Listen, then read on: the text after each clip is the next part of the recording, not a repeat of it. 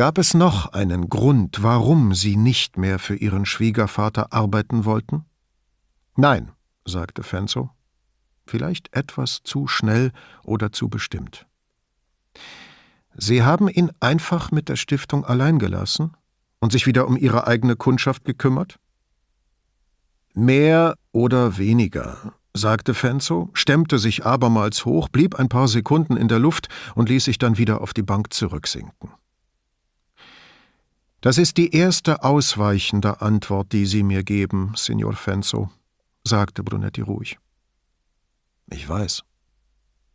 Ausflüchte sind nicht so meine Sache. Dann sagen Sie die Wahrheit. Es ist die Wahrheit. Ich bin gegangen. Er zögerte und Brunetti fragte aufmunternd: Sie sind gegangen, weil. Ich sollte eher sagen, ich bin gegangen, aber, sagte Fenzo. Könnten Sie mir das bitte erklären? Ich habe Bruno angeboten, die Bücher für ihn im Auge zu behalten, wenn er das möchte. Mir war da schon klar, das hätte ich mal besser sein lassen sollen. Aber er ist Floras Vater. Er brauchte Hilfe, sonst wäre alles den Bach runtergegangen. Und? Ich sah noch eine Weile nach dem Rechten. Nach einem halben Jahr meinte er, er fühle sich jetzt fit genug, das selbst zu tun. Und? War er es? Ganz und gar nicht, zischte Fenzo. Haben Sie ihm zur Unterstützung einen anderen Ragioniere empfohlen? Fenzo erklärte nach einigem Nachdenken Nein. Warum? Da hatte Bruno schon einen anderen. Fenzo stockte, offenbar suchte er nach dem richtigen Wort.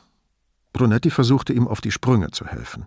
Schon einen anderen Financial Consultant. Fenzo sprach den englischen Begriff mit einem Akzent aus, der Brunetti reichlich übertrieben vorkam. Wissen Sie, wie er heißt? fragte Brunetti. Fenzo rutschte so weit auf der Bank nach vorn, dass sein Kopf auf der Rückenlehne lag und lachte aus vollem Hals. Schließlich fragte Brunetti, was amüsiert Sie so an meiner Frage?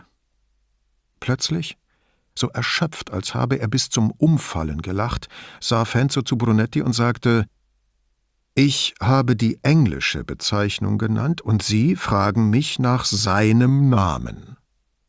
Richtig, sagte Brunetti. Aber Sie haben mit meiner Frau und meiner Schwiegermutter gesprochen, und eine der beiden wird doch erwähnt haben, dass der Consultant eine Frau ist. Fenzo, den Kopf immer noch auf der Rückenlehne, sah mit so freundlichem Grinsen zu Brunetti hoch, dass der ganz nervös wurde. Wenn Sie erlauben, Kommissario, weise ich darauf hin, dass diesmal Sie ausgewichen sind. Brunetti wartete schweigend. Fenzo lag auf der Bank wie Grabschmuck, dann aber hatte er offenbar genug von den Spielchen, richtete sich auf und spie den Namen aus wie einen Fluch. Innocenza Bagnoli. Fenzo stand unvermittelt auf und blieb wie angewurzelt stehen. Nach einer Weile bückte er sich, nahm seinen Stock und humpelte an den Kanal. Die linke in der Manteltasche sah er zum Palazzo Barbaro hinüber.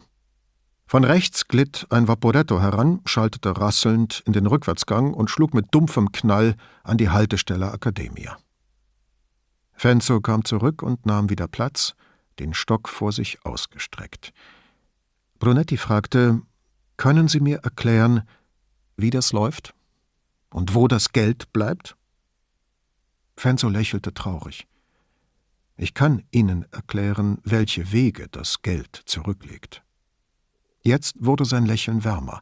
Er wirkte erleichtert, endlich mit jemandem darüber reden zu können.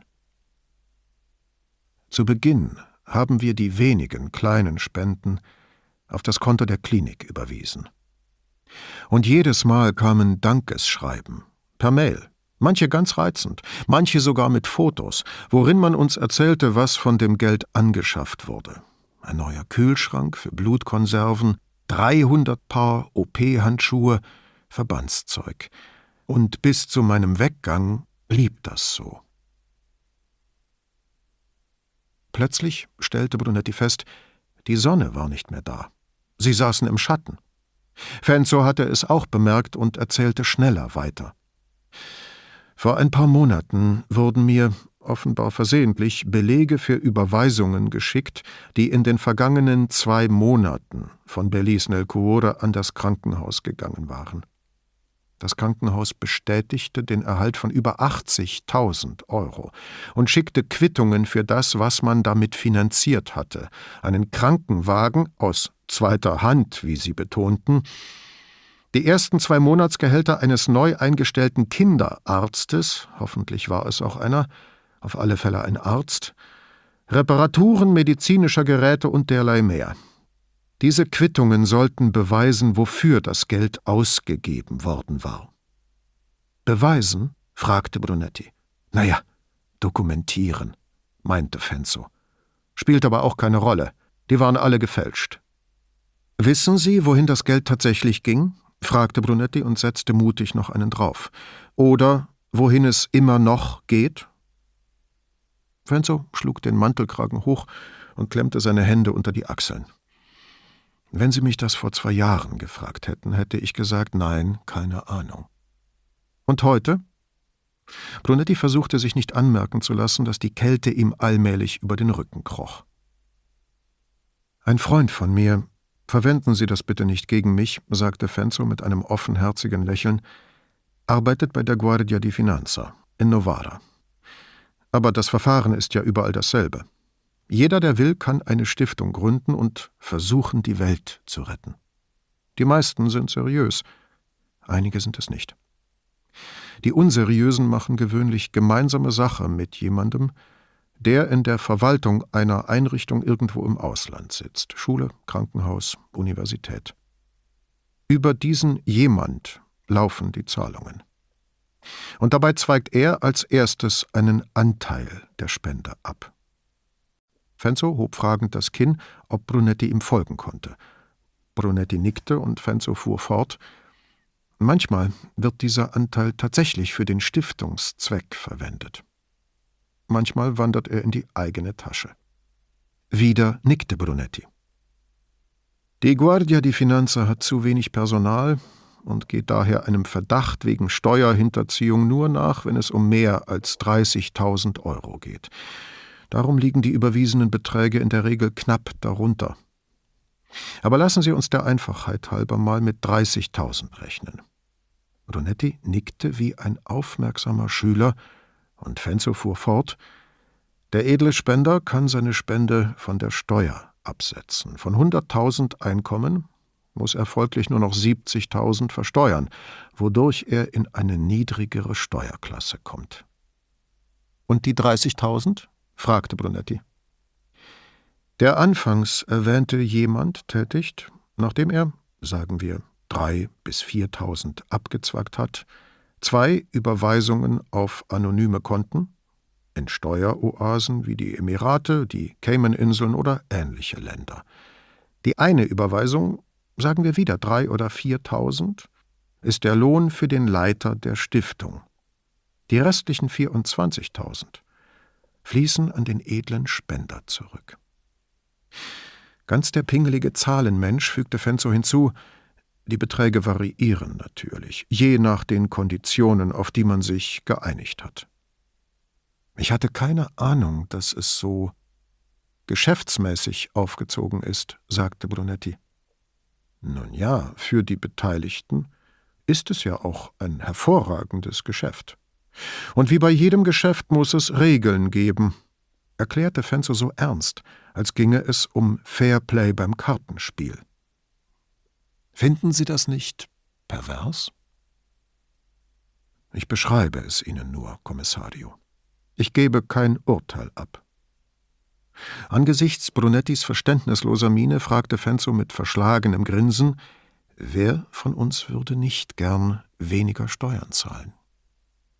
Fenzo wartete, ob Brunetti etwas dazu sagen wollte, und als nichts kam, streckte er die Beine aus und begann mit den Fersen zu trappeln, wie wenn man an der Haltestelle kalte Füße bekommen hat.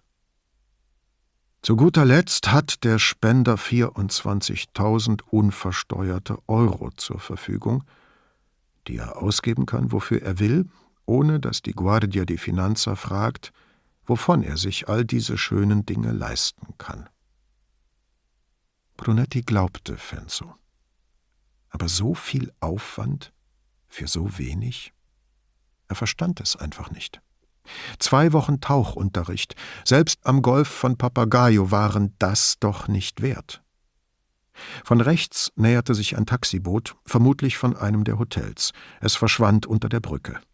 Als der Lärm sich gelegt hatte, sagte Fenzo, Eins muss ich noch loswerden, wenn es Ihnen recht ist. Nur zu. Ich denke, zu Beginn hatte Bruno gute Absichten.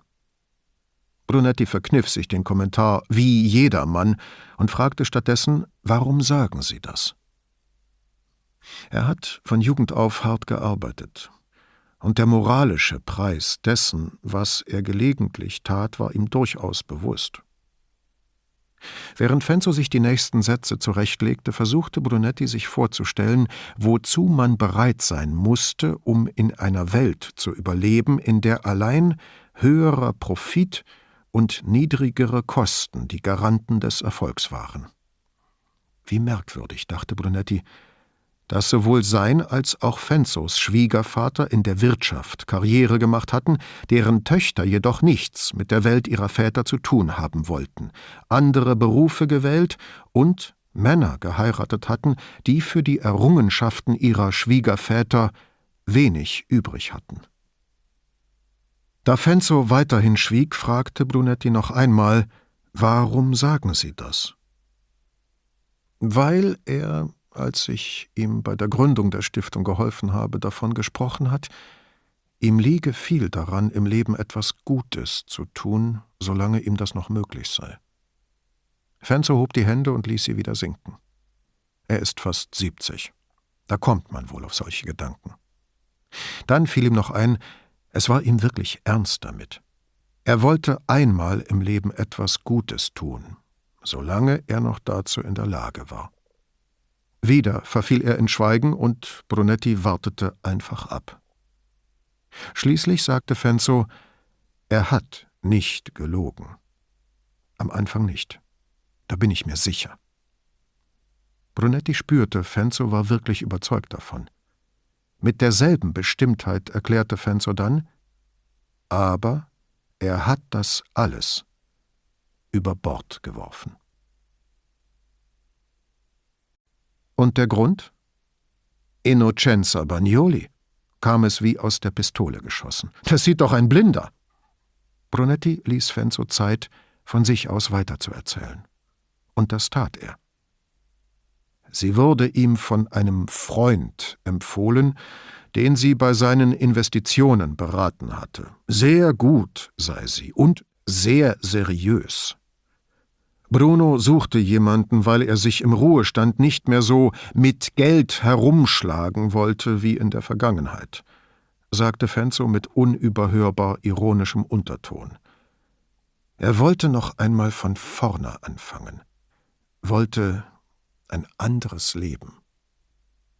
Er sah Brunetti in die Augen. Zwei Männer, die dieselbe alte Geschichte hörten, und beide wussten nicht, ob sie weinen oder lachen sollten, und ob sie sich dies in Gegenwart des anderen leisten konnten. Das hat er ja jetzt, meinte Brunetti, und um zu zeigen, dass er Fenzo nichts in den Mund legen wollte, fügte er hinzu, seit er im Ruhestand ist. Das kann man wohl sagen. Jedes Jahr verbringt er zwei Monate in Belize, um sich das Gute anzusehen, das er bewirkt, behauptet er Elisabetta gegenüber. Er schickt ihr Fotos von sich. In dem Krankenhaus. Im Gespräch mit Schwestern, Ärzten und Patienten. Fotos von sich mit Politikern, Bürgermeister, Gesundheitsminister und mit Ausländern, die dort leben und dem Krankenhaus Geld spenden. Er hat ihr sogar Fotos von dem Haus geschickt, in dem er dort wohnt.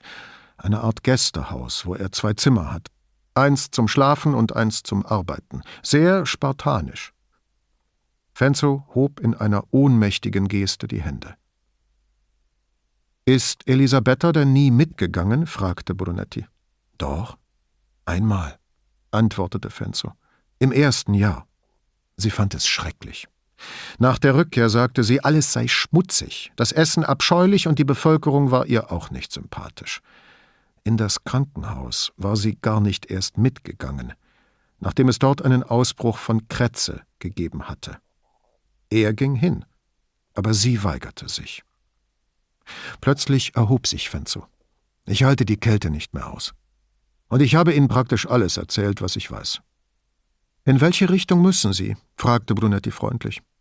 Tut mir leid, dass ich nicht vorgeschlagen habe, uns irgendwo drinnen zu treffen. Inzwischen dürfen wir das ja wieder. Zum Vaporetto an der Accademia. Fenzo bückte sich nach seinem Stock und als sie losgegangen waren, sagte Brunetti: Erzählen Sie mir von Elisabetta. Ich habe sie im Lauf der Jahre ein paar Mal in der Stadt getroffen, aber von ihrem Leben weiß ich nichts. Da gibt es nicht viel zu erzählen, erklärte Fenzo. Sie hat ein paar Semester studiert, Kunstgeschichte, danach in einer Galerie gearbeitet. Hat sie Karriere gemacht? fragte Brunetti. Kann man nicht behaupten, antwortete Fenzo. Sie hat Bruno geheiratet, Flora bekommen und aufgehört zu arbeiten. Sie wollte sich ganz um die Kleine kümmern. Fenzo verlangsamte seine Schritte und fügte nachdenklich hinzu: Schade, dass sie nicht wieder arbeiten gegangen ist. Warum? Weil. Wie soll ich das erklären? Fenzo blieb vor der Bar zu ihrer Linken stehen und stützte sich mit beiden Händen auf seinen Stock. Bruno und Flora waren alles, was sie hatte, und sie bemutterte die Kleine allzu sehr. Und ihn wohl auch. Als Flora nach ihrer Schulzeit am Liceo Scientifico sagte, sie wolle in Bologna studieren und Tierärztin werden, hatte Elisabetta eine Art, ich weiß nicht, vielleicht kann man es auch einfach nur eine schlimme Zeit nennen und fertig. Inwiefern schlimm? fragte Brunetti, der es nicht dabei bewenden lassen wollte. Fenzo setzte sich wieder in Bewegung, sehr langsam. Vielleicht brauchte er Zeit, sich eine Antwort zu überlegen, oder er hatte Schmerzen. Schwer zu sagen. Ich habe von ihr und Flora nur Andeutungen gehört, aber nie genaueres, nur, dass es ihr eine Zeit lang nicht gut gegangen sei. Brunetti kam nicht dazu, ihm weitere Fragen zu stellen, denn Fenzo ging jetzt schneller, als wollte er ihm davonlaufen. Er ließ Fenzo den Vorsprung, um in Ruhe nachzudenken. Elisabetta erschien ihm plötzlich in ganz neuem Licht. Er konnte sich nicht erinnern, dass sie ihm jemals ihre Freunde vorgestellt hatte. In jungen Jahren hatte er das ihrem Altersunterschied zugeschrieben oder ihrer unterschiedlichen Herkunft. Jedenfalls war es ihr nie recht gewesen, wenn Brunetti mit ihren Freunden auf den Stufen vorm Haus ein paar Worte wechselte. Erst jetzt ging ihm auf, wie seltsam das gewesen war. Besonders für ein so hübsches Mädchen, das mehr als genug Freunde hatte. Fenzo, offenbar erschöpft von der Gangart, die er vorgelegt hatte, lief jetzt wieder langsamer. Brunetti schloss zu ihm auf, während Fenzo nun auch noch begann, das rechte Bein nachzuziehen. Schließlich blieb Fenzo stehen, ließ den Kopf sinken und sagte ich versuche das immer abzustreiten. Was abzustreiten? Brunetti hoffte immer noch, Näheres über Fenzos Frau oder deren Mutter zu erfahren. Doch weit gefehlt. Fenzo blickte auf und sagte: Mein Bein. Seit meiner Jugend schlage ich mich damit herum. Oben in Südtirol bin ich in ein Loch gefallen. Brunetti sah ihn fragend an und er erklärte: Einfach Pech, ganz blödes Pech. Ein schlimmer Bruch und ein schlechter Arzt, ich weiß, das sagt man dann immer. Jedenfalls wurde es schlecht gerichtet und. Äh, er zuckte die Schultern und hielt Brunetti seinen Stock hin. Ich glaube, es gefällt ihr, dass ich am Stock gehe. Wie bitte? fragte Brunetti.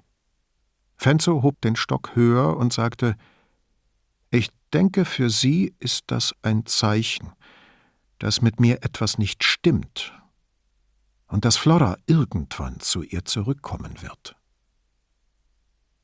Was sollte Brunetti dazu sagen?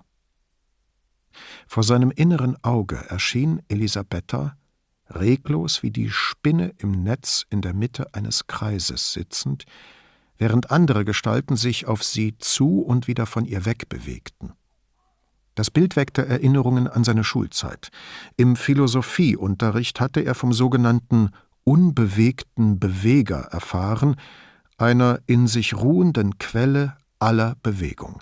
Der Lehrer hatte diesen Begriff von Thomas von Aquin bis zu Aristoteles zurückverfolgt, wobei er seine Gelehrsamkeit mächtig zur Schau stellte, oder auch nur sein gutes Gedächtnis, die Lehrer taten für gewöhnlich so, als sei beides dasselbe, was Brunetti beeindruckt, aber nicht überzeugt hatte. Fenzo ging, mühsam auf den Stock gestützt, weiter in Richtung Academia. Brunetti lief neben ihm her und stellte sich die Frage, ob in dieser ganzen Geschichte womöglich Elisabetta der unbewegte Beweger war, der hinter allem steckte. Als Fenzo an der Ecke abbiegen wollte, stieß er mit Brunetti zusammen, den seine Grübeleien so sehr abgelenkt hatten, dass er einfach geradeaus auf die Mauer zugelaufen war. Er blickte erschrocken auf, sah die Mauer und das Wasser des Kanals und wandte sich zu Fenzo um. Verzeihung, sagte er, ich war in Gedanken. Fenzo nickte lächelnd. Kann vorkommen. Am Embarcadero nahmen sie freundlich Abschied voneinander, natürlich ohne sich die Hand zu geben. Brunetti wartete, bis Fenzo, der sich nicht noch einmal umdrehte, außer Sicht war und machte sich auf den Heimweg.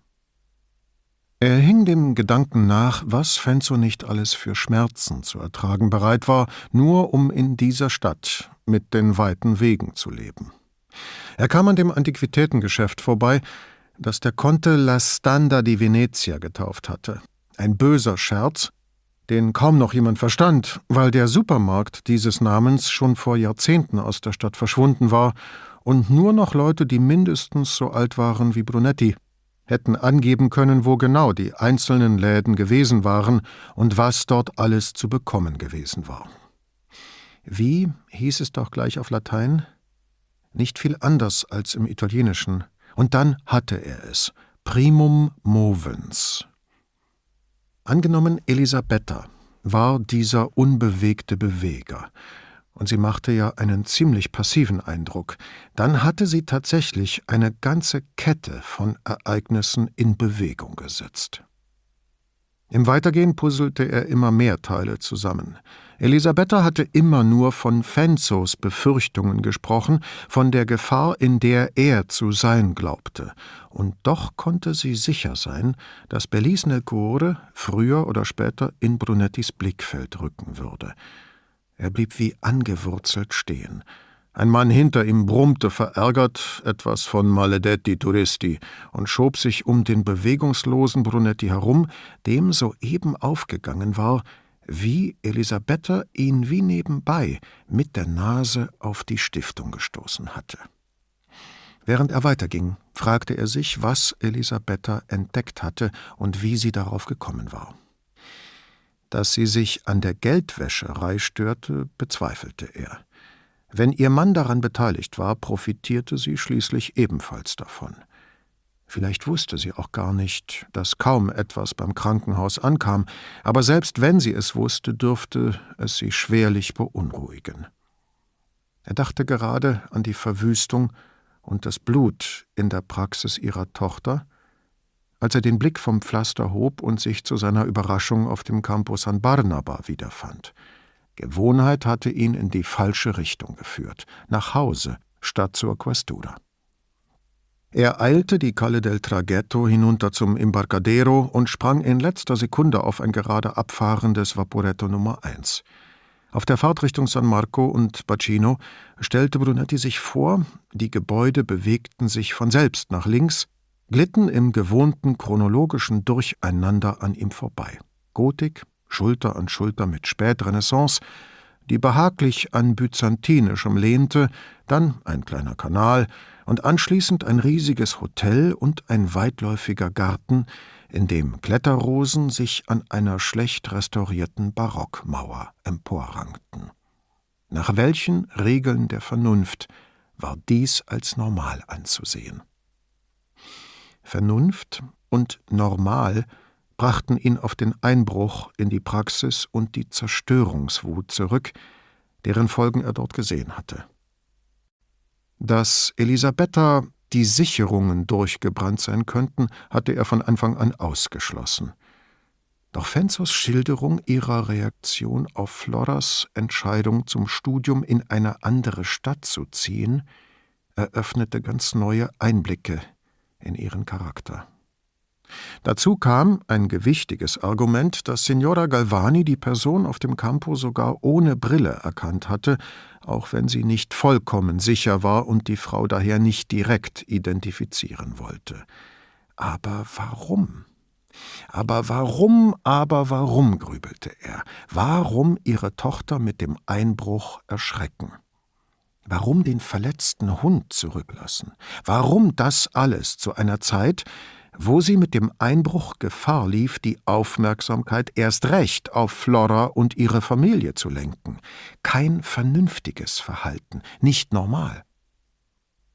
Er dachte an das Gespräch zurück, mit dem alles angefangen hatte.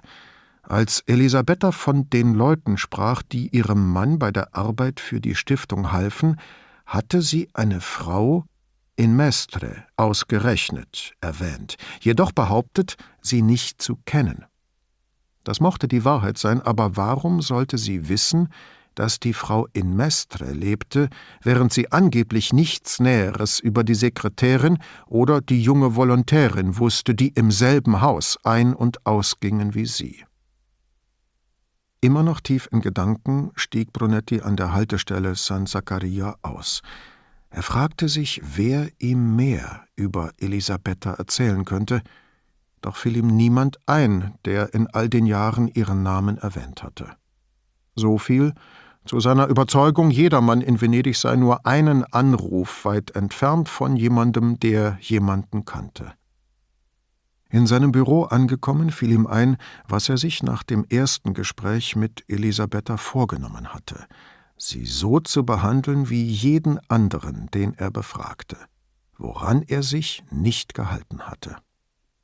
Ohne nachzudenken hatte er ihre Darstellung für bare Münze genommen, für die reine Wahrheit, die er nicht zu hinterfragen brauchte. Wo hätte er anfangen sollen? Wo hätte er Spuren ihrer Vergangenheit finden können? Er saß am Schreibtisch, sah aus dem Fenster und ermahnte sich wie ein Polizist zu denken, nicht wie jemand, der einer alten Freundin einen Gefallen tun musste, weil deren Mutter gut zu seiner eigenen gewesen war. Er schaltete seinen Computer an und gab ihren Namen ein, Elisabetta Foscardini. Ihr Geburtsdatum kannte er nicht, aber vielleicht war der Computer gnädig gestimmt. Er fand Hinweise auf zwei Elisabetta Foscardini, einen in Zusammenhang mit einem Kupferstich in der Sammlung des Museo Correr, Empfangszeremonie für Herzog und Herzogin von Modena im Jahr 1749. Und dann noch einen Hinweis auf womöglich dieselbe Person, Witwe eines Pietro Foscarini, und dann Mätresse von dessen Bruder, dem Dogen Marco Foscarini. Das half ihm nicht weiter. Und so wandte er sich einer aktuelleren Informationsquelle zu, den mittlerweile digitalisierten Polizeiberichten der vergangenen 33 Jahre. Hier war Elisabetta Foscarinis Name nicht verzeichnet. Blieb nur noch eine Datei, die Signorina Elettra ihm geschickt und die er in seinem Computer unter einem von ihr erfundenen Titel versteckt hatte – Kurze Geschichte der Formschnittgärtnerei in der britischen Landschaftsarchitektur. In Wirklichkeit enthielt sie die vollständig digitalisierten Unterlagen des venezianischen Jugendgerichts aus den vergangenen 60 Jahren. Brunetti hatte diese Datei seit einem Jahr in seinem Computer, bisher aber weder einen Anlass noch den Mut gehabt, sich darin umzusehen. Er hatte seit jeher einen Horror vor Verbrechen, deren Opfer Kinder waren. ebenso entsetzlich fand er Verbrechen, die von Kindern begangen wurden. Er fand Elisabetta in den frühen Jahren, erstmals erwähnt als Elfjährige. Die Mutter einer Klassenkameradin berichtete der Polizei, Elisabetta habe ihre Tochter mehrfach bedroht und sie beschuldigt, ihr die Freundinnen zu stehlen. Zwei Polizisten hatten Elisabethas Eltern zu Hause aufgesucht und mit ihnen gesprochen, und damit hatte sich der Fall. Brunetti fand, die Drohung müsse schon ziemlich massiv ausgefallen sein, wenn gleich zwei Beamte am helllichten Tag bei den Eltern aufgetaucht waren. Brunetti fand noch zwei weitere Einträge aus Elisabethas 14. und 16. Lebensjahr. Zwei Jungen aus ihrer Klasse mussten sie mit Gewalt davon abhalten, sich auf ihren Geschichtslehrer zu stürzen, einen verheirateten Mann mittleren Alters, der den Aufsatz einer Klassenkameradin gelobt und ihren eigenen gerade noch mit ausreichend benotet hatte. Wenig später wurde sie beobachtet, wie sie einen auf dem Lido geparkten Motorroller mit einem Schlüssel zerkratzte. Der Roller gehörte einem Mitschüler Elisabethas, der sich zweimal von ihr hatte einladen lassen, einen Tag in der Capanna zu verbringen, die ihre Familie jeden Sommer auf dem Privatstrand des Excelsior Hotels am Lido gemietet hatte und der eine dritte Einladung ausgeschlagen hatte. Ein Passant stellte sie zur Rede, ließ sich ihren Namen geben und benachrichtigte von zu Hause aus die Polizei. Zwar wurde die Angelegenheit beigelegt, doch Elisabetta wurde darauf hingewiesen, wenn sie erst einmal 18 wäre, werde sie nach Erwachsenenstrafrecht behandelt und nicht mehr so glimpflich davonkommen. Die Ermahnung hatte offenbar bewirkt, dass Elisabetta nach der Volljährigkeit nicht mehr mit dem Gesetz in Konflikt geraten war. Oder aber, dachte Brunetti, sie war einfach nur vorsichtiger geworden. Unabhängig von dem, was sie in den drei Fällen angestellt hatte, ihr Motiv war immer dasselbe. Elisabetta nahm es nicht hin, sich zurückgesetzt zu fühlen. Andernfalls drohte sie mit Gewalt, wurde handgreiflich und schreckte auch vor Sachbeschädigung nicht zurück. Ob seine Mutter davon gewusst hatte? Wie oft hatte er sie ein Loblied auf Elisabetta anstimmen hören, wenn sie sich auf der Straße oder vor dem Haus begegnet waren. Ganz anders sein Vater. Für ihn war Elisabetta Luft. Brunetti fand, das sollte er am besten mit seinem Bruder besprechen. Er rief Sergio an, tauschte die üblichen Fragen und Antworten zu Familie und Arbeit aus und meinte dann unvermittelt, Erinnerst du dich an Elisabetta Foscarini?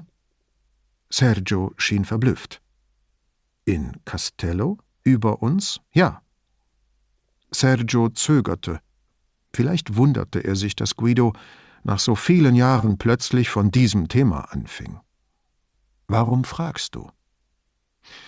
Ich habe mit einer Sache zu tun, an der sie beteiligt sein könnte, und würde von dir gern hören, wie du sie einschätzt, wie sie sich entwickelt haben könnte. Brunetti fand, die Frage verstieß nicht gegen das, was er mit Elisabetta vereinbart hatte, auch wenn ihn das im Grunde nicht mehr kümmerte. Du hast sie nicht sehr gut gekannt, stimmt's? fragte Sergio, und da begann Brunetti zu ahnen, dass es klug gewesen war, sich an seinen Bruder zu wenden. Nein, habe ich nicht. Sie ist fünf oder sechs Jahre älter als ich, weshalb ich damals immer dachte, sie sei mir irgendwie überlegen. Gab Brunetti zu, dem plötzlich aufging, wie sehr Elisabetta selbst zu diesem Gefühl beigetragen hatte. Das hat sie mit Sicherheit auch so gesehen, stieß Sergio hervor. Brunetti war überrascht von der Schroffheit, mit der sein Bruder das sagte. Das ist mir nie aufgefallen, entgegnete er skeptisch. Wie kommst du darauf? Weil sie sich allen überlegen fühlte, ihren Eltern, dir, mir, unseren Freunden, Papa und sogar Mama, falls du dir das vorstellen kannst. Aber Mama war. Brunetti sprach nicht weiter. Er würde seine Mutter jetzt nicht eine Heilige nennen, würde seinem älteren Bruder, der sie länger und besser gekannt hatte, nicht mit diesem Klischee kommen. Sie war eine gute Frau, war das Beste, was ihm in seiner Verlegenheit einfiel. Er dachte an ihre Bemerkungen über Elisabetta und erklärte, als zitiere er die Sibylle, Mama hat sie gemocht. Sergio ließ viel Zeit verstreichen, bevor er sagte, Guido, du bist es doch, der immer betont, wie wichtig Sprache ist, wie wichtig es ist, die Dinge auseinanderzuhalten. Da Brunetti dazu schwieg, setzte er hinzu, ist es nicht so? Ich denke schon. Warum fragst du? Weil Mama niemals etwas Nettes über sie gesagt hat. Sie hat Nettes zu ihr gesagt, und den Unterschied muss ich dir ja wohl nicht erklären. Aber warum hat sie Nettes zu ihr gesagt? Weil, wenn sie es nicht getan hätte, Elisabetta, ihrer Mutter, irgendwas Hässliches über dich erzählt hätte. Aber warum denn nur? Weil ihre Mutter dich gemocht hat. Naja, sie hat uns alle gemocht, aber dich anscheinend besonders. Oder zumindest hatte Elisabetta den Verdacht. Das ist mir nie aufgefallen. Wenn sie es vor ihrer eigenen Tochter verbergen konnte, konnte sie es erst recht vor dir verbergen, Guido. Oder was meinst du? Nach langem Schweigen fügte Sergio hinzu, Mama hat es gemerkt. Was? Dass Signora Foscardini mich gemocht hat? Ja.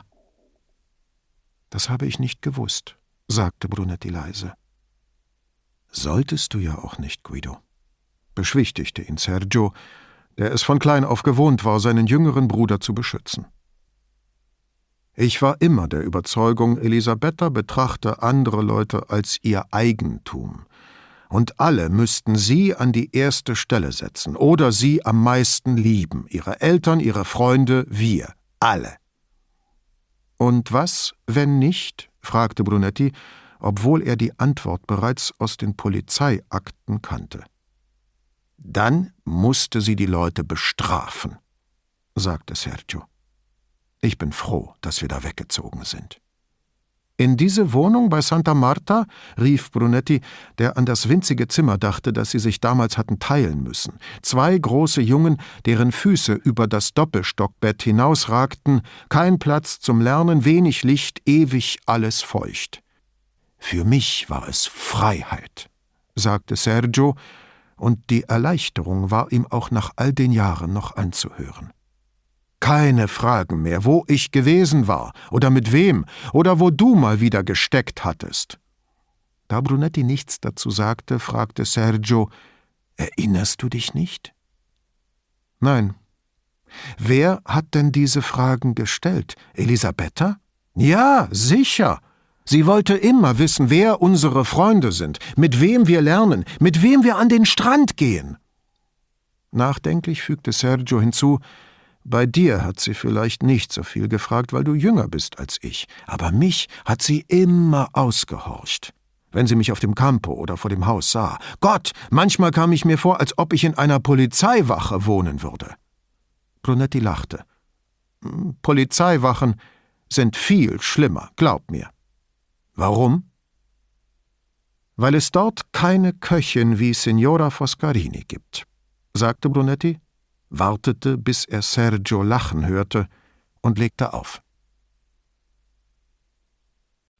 Dio mio, flüsterte Brunetti, den Kopf in die Hände gestützt, als ihm dämmerte, dass seine eigene Meisterhand das alles erschaffen hatte.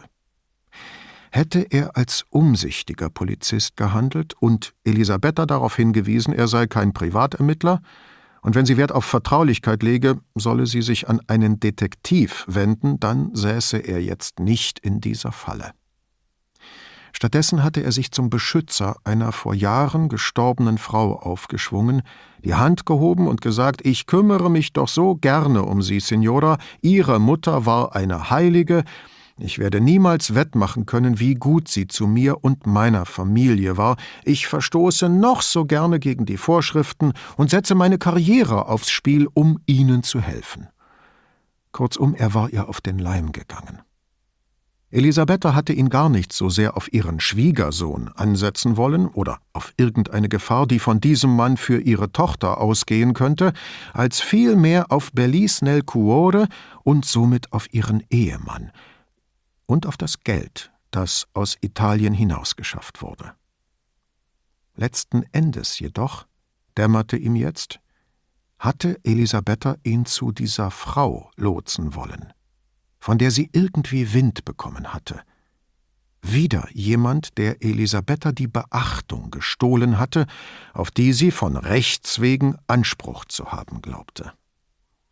Brunetti hielt Elisabetta nicht für klug genug, als dass sie wie eine Schachspielerin ihre Züge genau kalkuliert hätte. Sie handelte planlos, impulsiv. Womöglich hatte sie nicht einmal ein klares Ziel, es ging ihr nur um Strafe. Rachsucht, diese Abart des Rechts, näherte sich von blinder Gier, übersah die Konsequenzen, scherte sich weder um Mittel und Methoden noch um die Zerstörung, die sie anrichtete. Zurückschlagen und Leid zufügen war alles, was zählte. Nur dies konnte nach ihrer bizarren Logik allen Beteiligten klarmachen, dass Elisabetta an erster Stelle stand und vor allen anderen Anspruch auf Beachtung und Liebe hatte. Als Polizist hatte Brunetti es schon oft mit diesem unseligen Gespann von Liebe und Zerstörungswut zu tun bekommen. So irrational und unheilbar egoistisch, dass es ihn jedes Mal schauderte. Ein Mann ging über die Leiche einer Frau, die er liebte, um den Mann zu bestrafen, den sie liebte. Eine Mutter tötete ihre Kinder, um deren Vater zu bestrafen, weil er die Kinder mehr liebte als sie. Elisabetta war im Mantel alter Freundschaft zu ihm gekommen, und deshalb hatte er zu wenig auf ihr Verhalten geachtet und nicht gesehen, wie hell der Weg zu Belize nel Cuore ausgeleuchtet war. Plötzlich musste er lächeln. Irgendwo hatte er einmal gelesen, die Jesuiten rühmten sich, ein Kind, wenn es in den ersten Lebensjahren in ihrer Obhut gegeben werde, gehöre für alle Zeit ihnen. Weil er selbst eines dieser Kinder war, wurzelte der Wunsch nach Beichte und Vergebung tief in seinem Wesen, ob er nun wollte oder nicht. Er griff nach dem Telefon, rief Grifoni an und bat sie, zu ihm zu kommen. Sie mussten reden. Die Sache war schnell erklärt, und jetzt saß er da und wartete, welche Buße sie ihm auferlegen würde. Ohne die Geheimnisse der englischen Landschaftsarchitektur zu erwähnen, hatte er ihr dennoch alles erzählt, was er über Elisabetta in Erfahrung gebracht hatte, nicht zuletzt ihre Verfehlungen als Minderjährige. Grifoni saß da, die Augen geschlossen, die Hände auf die Lippen gepresst. Sie überkreuzte die ausgestreckten Beine an den Knöcheln und bewegte sie ein paar Mal auf und ab. Schließlich ließ sie die Hände sinken, richtete sich auf, sah zu Brunetti und sagte Stam Guayat. Wie bitte? fragte Brunetti höflich. Den Dialekt hatte er erkannt, aber nicht den Sinn. Wir sitzen in der Scheiße. Das dachte ich mir. Nun, so ist es. Danke, dass du im Plural sprichst. Sie lächelte und sagte, vielleicht um ihn zu trösten, Rechtlich betrachtet dürften wir aber nichts Schlimmes angestellt haben. Brunetti wählte seine Worte mit Bedacht. Wir haben bloß ein paar Leute befragt, uns in Akten und Dateien umgesehen und sind jetzt dabei, eine Anzeige wegen eines möglichen Falls von Betrug und Steuerhinterziehung vorzubereiten. Brunetti blickte auf und fügte hinzu, Fehlt nur noch, dass einer von uns das alles als Routine abtut. Und? fragte sie. Meinst du, wir kommen damit durch? Da wir als Einzige die Beweislage kennen, gehe ich fürs erste Mal davon aus. Damit dulden und begünstigen wir eine Straftat, stellte Grifoni fest rekapitulierte in Gedanken noch einmal alles, was sie bei ihren Nachforschungen gesagt und getan, mit wem sie gesprochen und welche Dokumente sie sich angesehen hatten, und stöhnte auf. Wir haben zu viele Spuren hinterlassen. Falls irgendwer sich jemals um diese Belize-Geschichte kümmert, findet er unsere Fingerabdrücke, und dann wird man uns Fragen stellen. Das befürchte ich auch.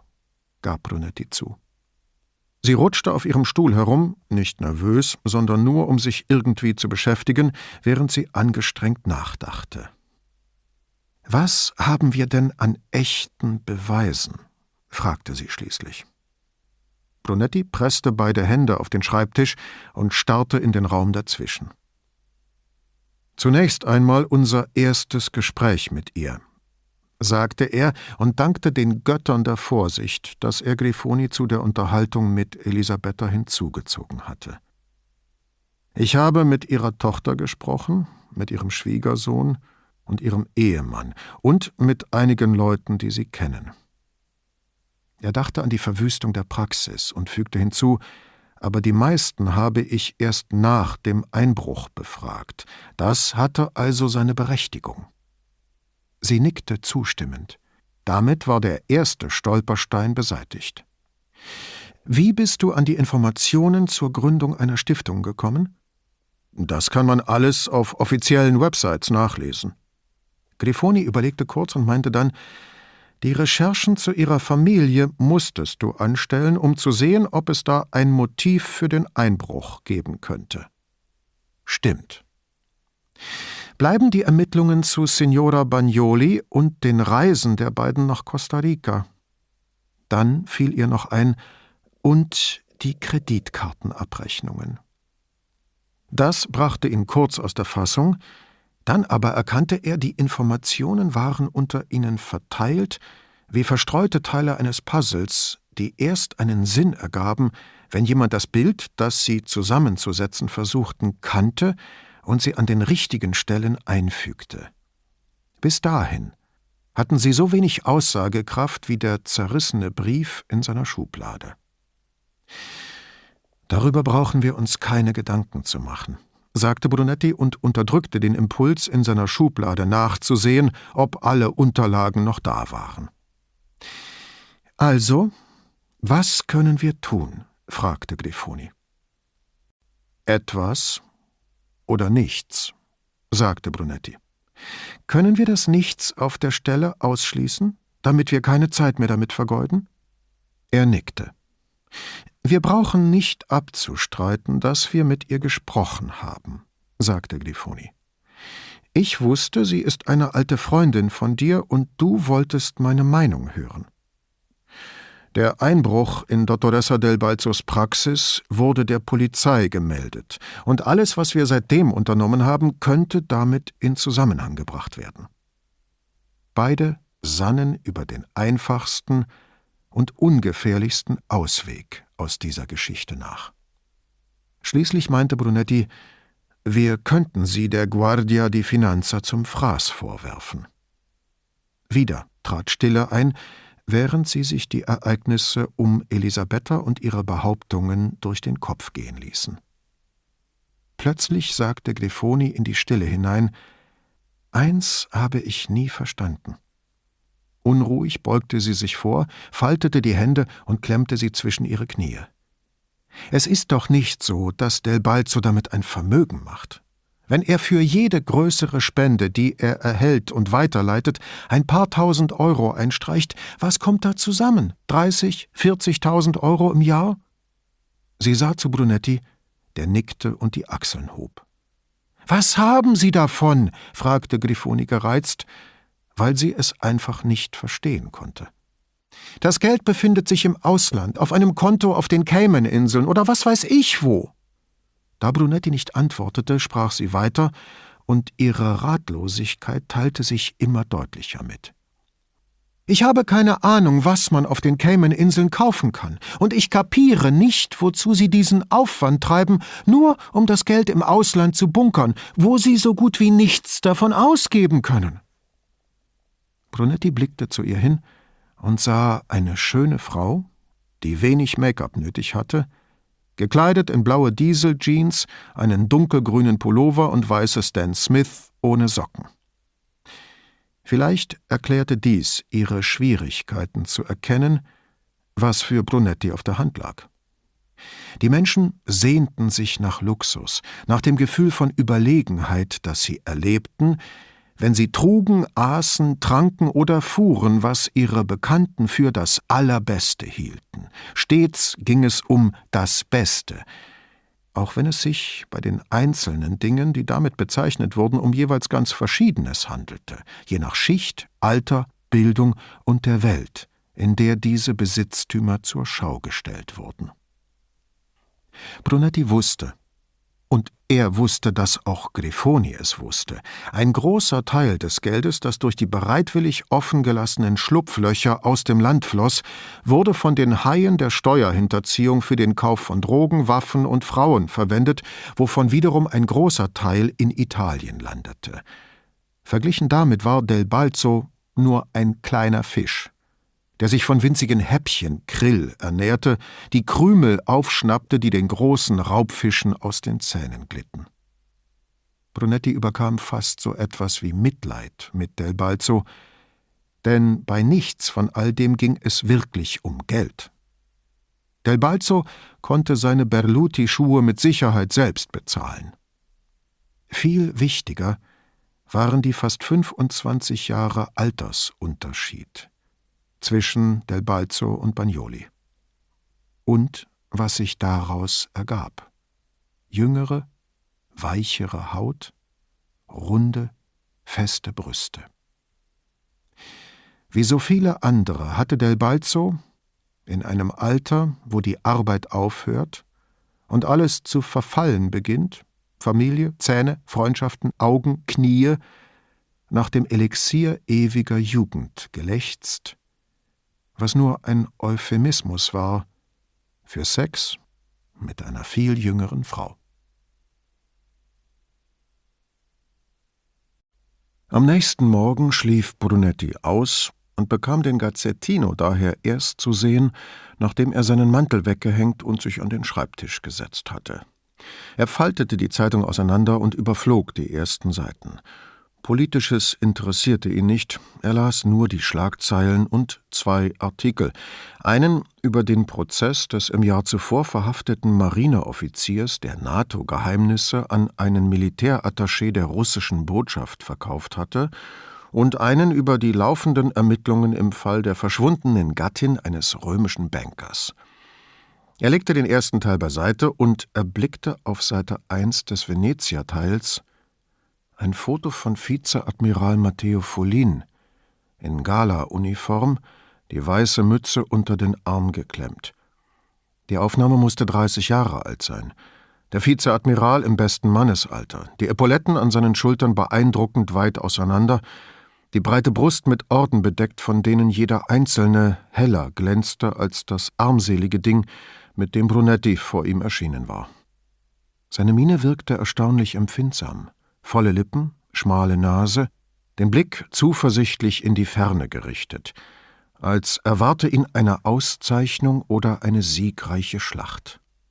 Darüber die reißerische Schlagzeile in typischer Gazzettino-Manier Der nächste kriminelle Marineoffizier? Wie Brunetti später erzählte, erging es ihm nicht anders, als wenn man ahnungslos eine Briefbombe öffnet, und schon fliegt einem alles um die Ohren. Der Artikel berichtete von einer Razzia der Guardia di Finanza in den Geschäftsräumen von Belize nel Cuore. Die befänden sich in einem aus dem 14. Jahrhundert stammenden Palazzo, der dem Leiter der Stiftung gehöre, Bruno del Balzo, einem bekannten venezianischen Unternehmer. Unterlagen, Computer und Festplatten seien von den Beamten beschlagnahmt und zur gründlichen Untersuchung eines mutmaßlich bereits vor Jahren raffiniert eingefädelten Steuerbetrugs mitgenommen worden. Brunetti untersuchte das kleinere zweite Foto genauer und erkannte, dass es sich bei dem Gebäude, aus dem die Beamten die Computer schleppten, nicht um den Palazzo Dandolo handelte. Er seufzte und las weiter. Der Artikelschreiber bemerkte, die Aufdeckung dieser Machenschaften folge unmittelbar auf die Festnahme jenes Capitano, der sich womöglich wegen Landesverrats zu verantworten habe, weil er geheime Dokumente an die Russen weitergereicht habe und den dubiosen Verkauf von zwei Fregatten an Ägypten für eine Summe irgendwo zwischen 250 und 500 Millionen Euro weniger, die Zeitung erlaubte sich hier Großbuchstaben, als das, was die Marine dafür ausgegeben hatte.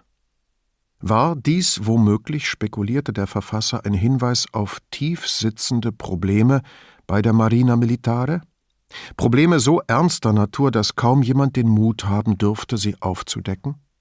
Vizeadmiral Follin im Ruhestand, für die Guardia di Finanza ein Verdachtsfall, sitze im Vorstand von Bellis nel Cuore, einer internationalen Wohltätigkeitsorganisation, die sich in Entwicklungsländern engagiere. Er sei eines der Gründungsmitglieder. Dem Artikel zufolge hatte der Vizeadmiral seine ehemaligen Kameraden um Spenden für diese Stiftung angepumpt. Einer dieser Offiziere bezeichnet dies als schäbige Heuchelei eines Mannes, der in Wirklichkeit ein Pirat in weißer Uniform ist und Schande über die großen Verdienste der Marina Militare bringt, während er seinen Ruhestand in einem der berühmtesten Palazzi der Stadt genießt. Brunetti entrang sich ein leises Stöhnen. Wie in Gottes Namen war das möglich? Wer hatte die Guardia di Finanza alarmiert? Er starrte den Vizeadmiral auf dem Foto an. Der war für den Artikelschreiber zweifellos ein gefundenes Fressen. Angesichts der schlechten Presse, die die Marine in den letzten Monaten bekommen hatte, gab es keinen plausibleren Schurken als einen Vizeadmiral, erst recht, wenn der in einem Palazzo wohnte. Wie bei Del Balzo diente der Palazzo als belastendes Indiz. Von dort war es nur ein kleiner Schritt, den Vizeadmiral der Mittäterschaft zu beschuldigen. Er nahm die Mappe aus der Schublade und schlug sie auf. Alle Unterlagen waren noch da. Ein Geräusch an der Tür ließ ihn aufblicken. Dort standen Vianello und Grifoni. Er winkte sie herein. Vianello schloss die Tür. Wie Brunetti erleichtert bemerkte, hatten sie weder die Zeitung noch irgendwelche Dokumente mitgebracht. Nachdem sie sich gesetzt hatten, fragte er Und? Vianello verschränkte die Arme, Grifoni schlug die Beine übereinander. Offenbar wollte keiner der beiden den Anfang machen. Brunetti gab sich einen Ruck. Ich habe das erst vor zehn Minuten gesehen. Ich auch, sagte Vianello. Da bin ich gleich nach oben und habe Claudia geholt. Wir finden, wir müssen darüber reden, sagte Grifoni mit einer ausladenden Geste, die alles einzuschließen schien, was geschehen war, seit Elisabetta ihren Freund Guido Brunetti in der Questura aufgesucht hatte. Brunetti wartete. Ich habe, fuhr Grifoni fort, mir noch einmal alles vergegenwärtigt, was wir getan haben, zumindest alles, was Spuren hinterlassen haben könnte, und alles, außer der ersten Unterhaltung, sie betonte auffällig das Wort Unterhaltung, geschah tatsächlich nach dem Einbruch in die Tierarztpraxis. Folglich lässt sich alles, was wir getan und ermittelt haben, vor dem Hintergrund dieser Straftat erklären. Brunetti kam nicht dazu, auf den Besuch bei den Follins hinzuweisen, denn sie erklärte bereits, für den unwahrscheinlichen Fall, dass deine Schwiegermutter und ihre Freunde jemals nach deinem Besuch bei dem Vizeadmiral gefragt werden, bin ich mir sicher, sie werden sich nicht daran erinnern. Brunetti verkniff sich die Bemerkung, dass sie eine großartige Verteidigerin geworden wäre. Das erklärt immer noch nicht, sagte er stattdessen, woher die Guardia di Finanza plötzlich davon erfahren hat. Oder wie die Zeitung an diese Informationen gelangt ist. Woher wissen die zum Beispiel, dass Follin im Vorstand saß? fuhr Grifoni fort. Dazu genügt, meinte Vianello, ein Blick in die Gründungsurkunde von Bellis nel Cuore. Darin steht sein Name und die Dokumente sind online. Jeder kann sie einsehen. Aber das würde man nur tun, wenn man Anlass hätte, sich genauer mit Bellis nel Cuore zu befassen. Warum sollte jemand, etwa ein Journalist, sich überhaupt dafür interessieren wollen? beharrte sie. Brunetti holte Tiefluft. Er hatte jetzt lange genug über den Artikel nachgedacht, darüber, was darin tatsächlich berichtet wurde. Lasst uns das mal aufdröseln, begann er. Was genau enthüllt dieser Artikel denn eigentlich? Erwähnt werden Follin, Del Balzo und Belis nel Cuore. Vianello meldete sich zu Wort, aber Brunetti ließ sich nicht aufhalten. Echte Beweise werden nicht angeführt, nur Gerüchte und Andeutungen. Die beiden blickten gespannt auf. Brunetti zog die aufgeschlagene Zeitung heran und überflog den Artikel noch einmal.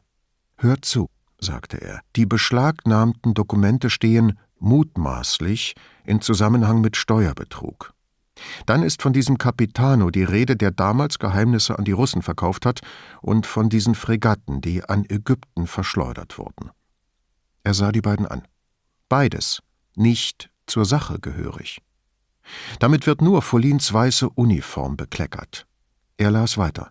Follin ist für die Guardia di Finanza ein Verdachtsfall. Was soll das heißen?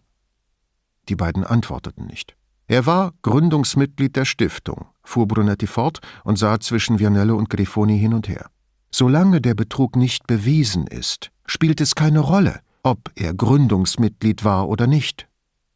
Auch dazu schwiegen die zwei. Dann die Aussage eines Ungenannten, der Follin als Piraten bezeichnet und sich in Andeutungen ergeht, sein Vergehen erscheine in noch schlimmerem Licht, weil er in einem Palazzo lebe. Ich habe schon viele Leute in berühmten Palazzi besucht, und nicht selten waren ihre Wohnungen so gut wie abbruchreif, oder aber sie waren kaum größer als 50 Quadratmeter. Wieder holte er Luft, dachte peinlich berührt an die Sprüche seiner Studentenzeit zurück und stellte klar, es ist kein Verbrechen, in einem Palazzo zu leben. Er verscheuchte die Aussagen wie eine lästige Fliege. Hier steht nichts, was in einem Strafverfahren als Beweismittel zugelassen werden könnte. Kein Beleg für eine Straftat, nur ein Bericht über die Aktion der Guardia di Finanza und eine Ansammlung von Gerüchten, Nebensächlichkeiten und vagen Unterstellungen. Bevor die zwei ihm zuvorkamen, sagte Brunetti es selbst. Als Beweis taugt das alles nicht. Warum sind wir dann hergekommen? fragte Grifoni. Soll das heißen, du glaubst diesem Artikel? fragte Brunetti zurück. Sie schüttelte den Kopf. Nein, natürlich nicht. Nicht, dass Folin in irgendeiner Weise schuldig ist. Ich frage mich nur, warum die Guardia di Finanza sich aus heiterem Himmel auf Del Balzo stürzt. Ausgerechnet jetzt, nachdem wir gegen ihn ermittelt haben. Liegt das nicht auf der Hand? Fragte Vianello, und als er die Aufmerksamkeit der beiden hatte, wandte er sich an Brunetti. Dahinter steckt deine Freundin. Sie hat dich auf die Spur gesetzt, und als du ihr nichts zu berichten hattest, hat sie die Guardia kontaktiert, wahrscheinlich anonym, und denen den Tipp gegeben, sich mal bei Belize nel Cuore umzuschauen. Er sah zu Brunetti, dann zu Grifoni. So oder so, sie will, dass ihr Mann bestraft wird. Das Schweigen der beiden schien Vianello zu kränken. Aber das ist doch sonnenklar. Sie hat dir von der Gefahr für ihre Tochter erzählt und dich damit indirekt auf seine Stiftung angesetzt. Und als du ihr seinen Kopf nicht auf dem Silbertablett serviert hast, hat sie es bei der Guardia di Finanza versucht. Brunetti sah das genauso. Eine andere Erklärung gibt es nicht. Liebe, die in Hass umgeschlagen ist? Fragte Grifoni. Das haben wir alle schon erlebt, sagte Brunetti. Mit Fällen von häuslicher Gewalt befasste sich niemand in der Questura gern, weil in der Regel mindestens einer der Beteiligten nicht mehr Herr seiner Sinne war. Und was machen wir jetzt? fragte Vianello, pragmatisch wie immer. Ich schlage vor, wir kümmern uns wieder um unsere normale Arbeit und überlassen die Ermittlungen in Sachen Belize nel Cuore der Guardia di Finanza, sagte Brunetti. Schließlich habe ich mit Signor del Balzo nur über seinen Schwiegersohn gesprochen, nicht über die Stiftung. Und der Überfall auf die Praxis ihrer Tochter? fragte Grifoni. Sieht eindeutig nach Vandalismus aus. Vermutlich stecken also diese Baby-Gangs dahinter, antwortete Brunetti, zufrieden damit, wie plausibel sich das anhörte und relativ sicher, dass niemand auf die Idee kommen würde, Signora Galvani zu befragen. Und was ist mit dem Opfer? fragte Grifoni. Welches Opfer? fragte Vianello. Bevor sie antwortete, legte Grifoni eine Hand auf das Foto in der Zeitung. Vizeadmiral Follin.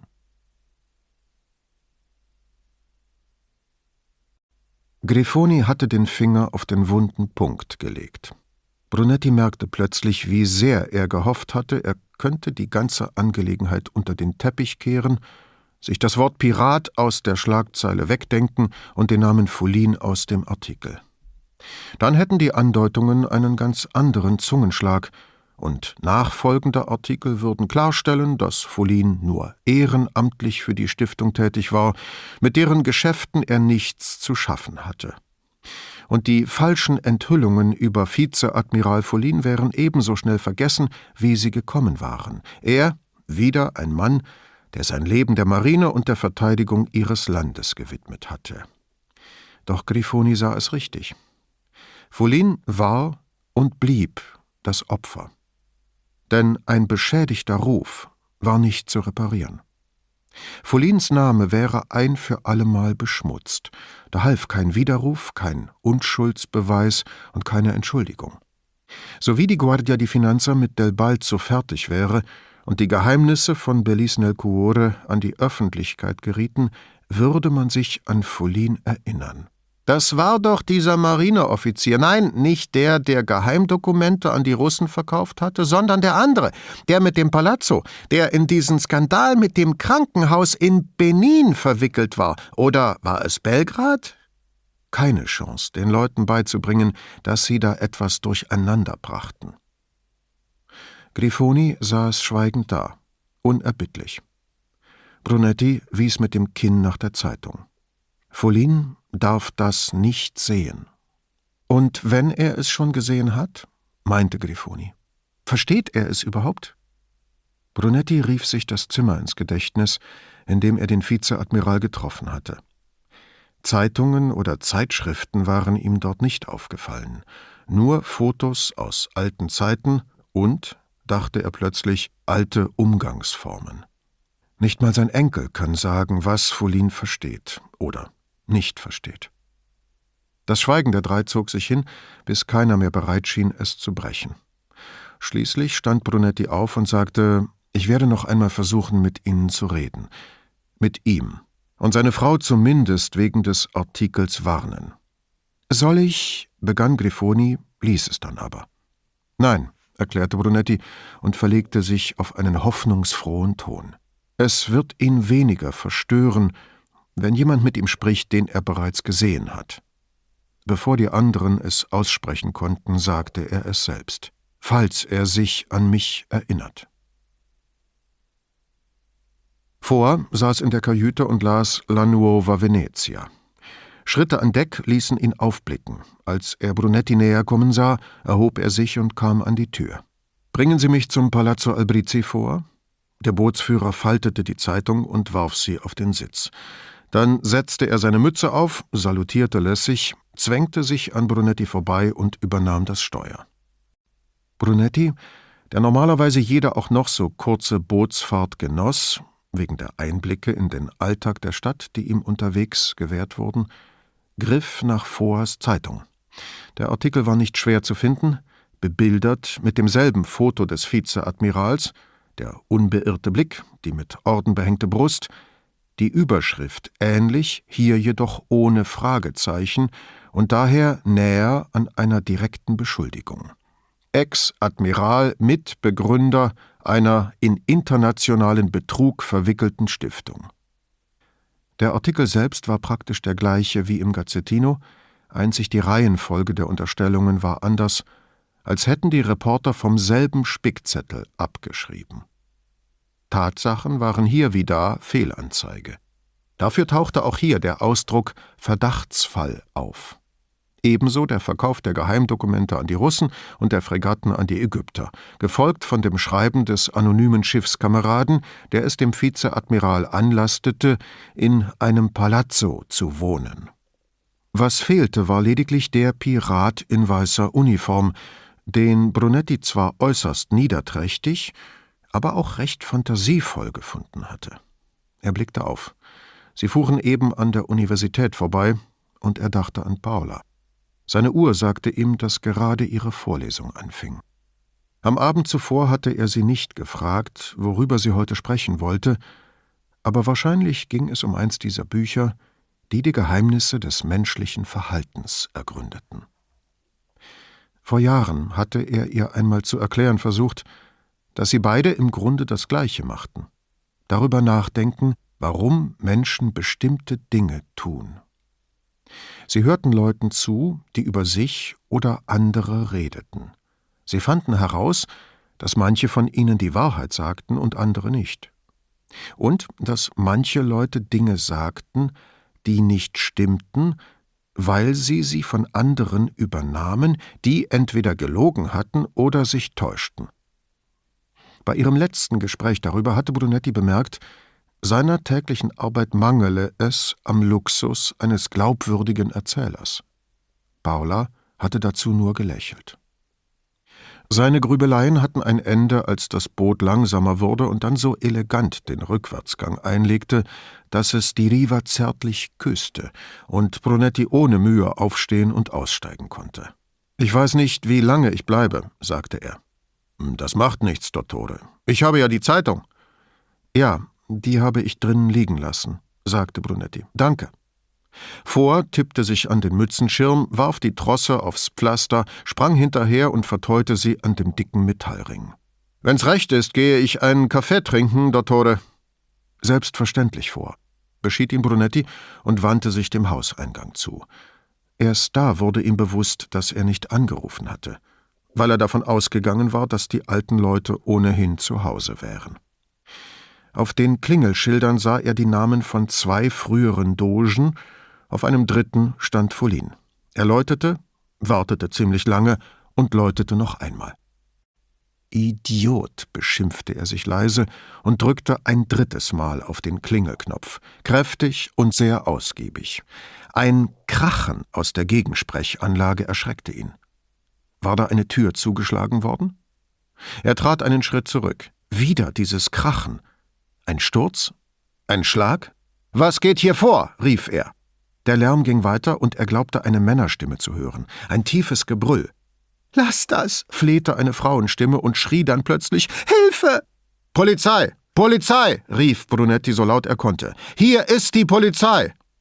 Die Geräusche schienen sich von der Freisprechanlage zu entfernen. Das Schloss klickte. Brunetti stieß die Tür auf und hörte sie an die Wand knallen, war aber schon auf dem Weg zur Treppe. Das ginge schneller.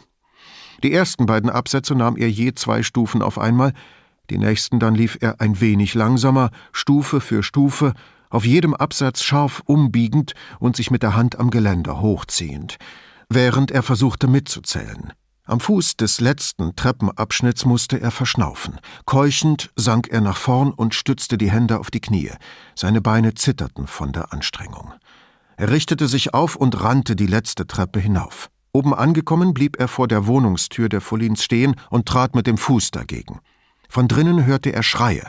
Er ballte die Faust und hämmerte an die Tür wieder und immer wieder. Signora Follin öffnete und starrte den Mann vor ihr erschrocken an, bis sie ihn erkannte und sich erschöpft an die Wand sinken ließ. Tun Sie was, bitte, tun Sie was, sagte sie. Unterdessen dröhnte das Geschrei weiter in den Flur. Zwei laute Männerstimmen. Die eine flehte Bitte, bitte, hör auf, während die andere ein unartikuliertes, tiefes Brüllen ausstieß. Brunetti lief ans Ende des Flurs zu dem Zimmer, wo man ihn bei seinem ersten Besuch empfangen hatte. Die Tür stand offen, er wollte hineinstürzen, bremste aber mit einer Hand am Türpfosten ab. Zwei Sessel umgekippt. Links davon stand der Vizeadmiral, das Jackett aufgerissen, ein Hemdzipfel hing ihm aus der Hose, vor ihm zwei Hände, einander umklammernd, die Folien die Arme an den Leib pressten. Brunetti sah nur diese körperlosen Hände und hinter und neben dem Vizeadmiral zwei breit gegrätschte Beine, die dem, der ihn von hinten festhielt, besseren Halt gaben. Hinter dem Vizeadmiral sprach jemand. Es klang fast wie ein Kinderreim, bis zur Besinnungslosigkeit wiederholt. Nein, nonno, nein, nein!